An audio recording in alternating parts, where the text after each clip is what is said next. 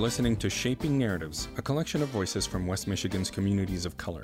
Brought to you by WGVU, NPR, and PBS in West Michigan and in partnership with the W.K. Kellogg Foundation. The voice of today's podcast is Christine Mwangi, host of WGVU's The Black Honest Truth, a podcast exploring the distinct experiences that African immigrants and African Americans have with blackness. A first generation transplant from Nairobi, Kenya, Christine has degrees from both the US and England. Her medical and health background help her find expert voices to discuss health at home and isolation. Today, we are joined by mindfulness educator Doreen Mangrum. Doreen, thank you so much for joining us. Well, thank you for having me. I'm very, very happy at this time to be here. Wonderful. Now, during this COVID 19 pandemic, many people are experiencing heightened stress and anxiety from the long term um, effects of social distancing and quarantine. And a lot of people are looking to various ways of coping and exercising mindfulness and a lot of self care. So we hear a lot of different terms such as wellness, mindfulness, and even meditation. Do you mind telling our listeners or educating them on the difference between wellness, mindfulness, and meditation? Mm-hmm. So, mindfulness is a means to wellness.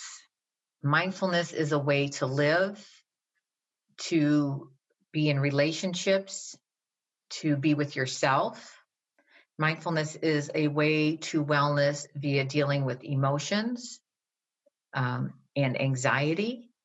Meditation is a means to get to mindfulness.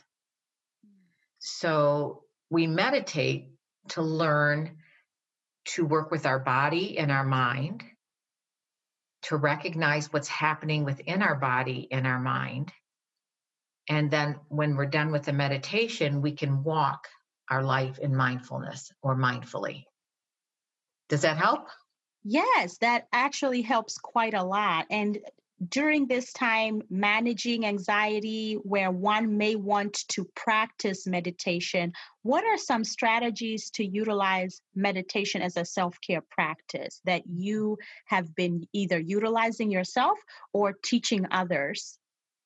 Right. Well, there's both of that. I teach others and I utilize myself. I meditate every day and practice mindfulness every day. And it is a practice. Um, so you talk about anxiety, but I do need to add in uh, now during this COVID crisis um, the disappointment, the frustration, the anxiety, and the stress but there's anger and sadness and mm-hmm. loneliness. And there's so many different things going on with so many different people in all walks of life. And so when we talk about um, strategies, um, there's many, but I'm going to try to focus on something that might help a listener right now. So, first of all, you come to mindfulness with an open mind and an open heart, of course. And what the first one of the first things we teach you to do is be mindful of your body. Just recognize where your body is sitting, where your feet are on the floor, uh, what is supporting you. And then you just go to that place and you just pay attention to that. The other one is paying attention to your breath. And there's two different ways to pay attention to your breath. There's lots of different ways, but these two are um, foundational in mindfulness. So, by going either to where you feel the breath in the nose, the chest, or the abdomen, and you choose one of those that works for you, we call that your anchor breath. And that's always there for you. You can always go to your breath. No matter what the situation, no matter what the emotion, you can stop, recognize the emotion, and then take some breath and noticing it. The other type of breath is just using um, anchor words. So some people prefer to say, breathe in, breathe out, breathe in, breathe out. Some just say in, out. Some may count their breaths. So you can add an anchor word to that breath.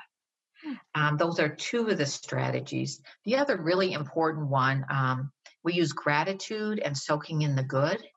So when there's times where it's just frustrating, you can stop and you can have gratitude. We just call it a gratitude practice And we teach kids and adults alike just say three things that you're grateful for. Notice how your body feels now. And there's usually a change. And then soaking in the good is an opportunity um, as you notice disappointment, you notice it. You say, Oh, I'm going to remember a time. Um, you think of a loved one or a loving situation, a pet or an animal, or just a good situation, and you close your eyes and you think of that situation and you soak in that good.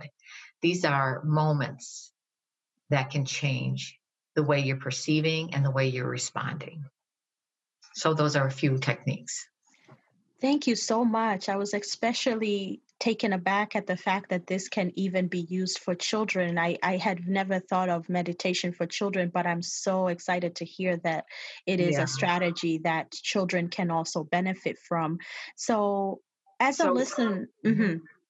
I'm just going to add that too. Thank you for saying that. The uh, mindfulness is for all walks of life, everybody, all ages. I've even taught preschoolers. I've I've taught special needs students. Um, I've worked at a homeless shelter for women. Um, this is not a religious based um, practice. It's just it's just open for everybody. It's all inclusive and it's really important to say that. So thank you for bringing up the kids. Absolutely. And mm-hmm. so as a listener um, hearing this, I may want to plug in. I may want to get started, perhaps as a beginner, perhaps as a continuation of a practice I once used to love but have fallen out of touch with. What are resources um, that you are sharing with your students and with the community to access the practice of meditation during this time? Yeah. So um, there are apps on um, that you have access to. Uh, Insight Timer, that's I N S I G H T Timer, is a free app that I use all the time. That app has things for children on it, it has meditation, it has some courses you might have to pay for, but everything else is free. It has guided meditations that are amazing, anywhere from 5 minutes to 50 minutes. You can you can filter through any of that. Headspace and Calm are also very popular. I don't use them as much, but they are popular and they do have a fee that goes with them. And if you just Google mindfulness, I will tell you resources galore will come up.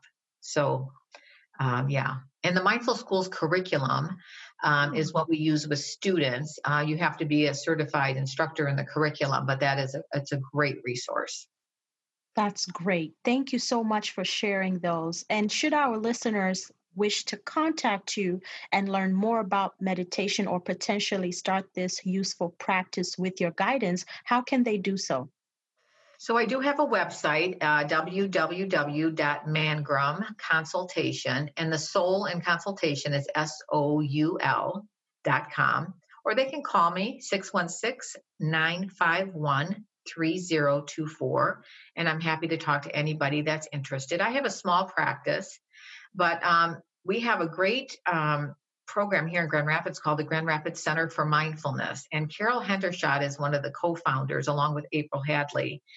Carol is a certified uh, mindful based stress reduction instructor. And this is all um, uh, MBSR, mindful based stress reduction, comes from the Jon Kabat-Zinn protocol and is uh, an amazing program. That's really what got me started on a really good track in terms of meditation and mindfulness. And she can be reached at www.grcfm.com. That's the Grand Rapids Center for Mindfulness.com. And I'd like to give you her number as well 616 361 3660. Um, Carol's also a great clearinghouse. If anybody has any questions, she can get them to the right people that she needs. Cheryl Blackington works with teens, very important. Um, I worked with teens also, and um, she, her website is Teens Just Breathe.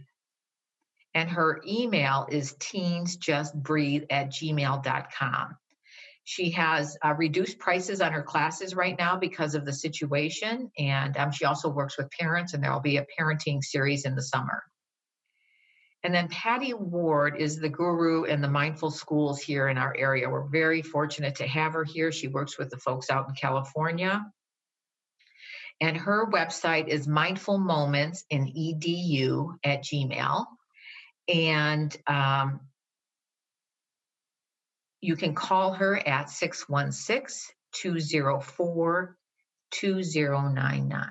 And I have one more that I'd like to share with you. Um, Leonard Van Gelder is a physical therapist and works uh, with a, is the executive of the my, movement and pain specialist.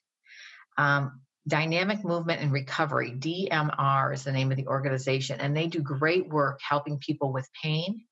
And they include mindfulness into that. So they're working with the mind and the body together, which is now research is saying so much about how that helps in dealing with pain. And the other thing that comes to mind too, I just want to say is there's so much research now behind behind mindfulness and how um, it really can um, change our brains and how we respond and, and work with relationships and people and our own selves. So thank you for that opportunity, Christine. I appreciate it. Absolutely. Thank you very much for joining us. This has been Christine, WGVU. Shaping Narratives, a collection of voices from West Michigan's communities of color, is brought to you in partnership with the W.K. Kellogg Foundation, a partner with communities where children come first. Want to hear more Shaping Narratives episodes? Download and subscribe at WGVU.org or wherever you get your podcasts. Please rate and subscribe if you get a chance, it helps us to know you're listening. Shaping Narratives is produced by WGVU, PBS, and NPR in West Michigan through the facilities of the Meijer Public Broadcast Center, a service of Grand Valley State University. Matt Gruppen processed all the audio. Joe Balecki edits each episode. Vansor designed our graphics and manages our web presence. Delane is our director of content. The views and opinions expressed on this program are those of the hosts and their guests and do not necessarily reflect those of WGVU or Grand Valley State University.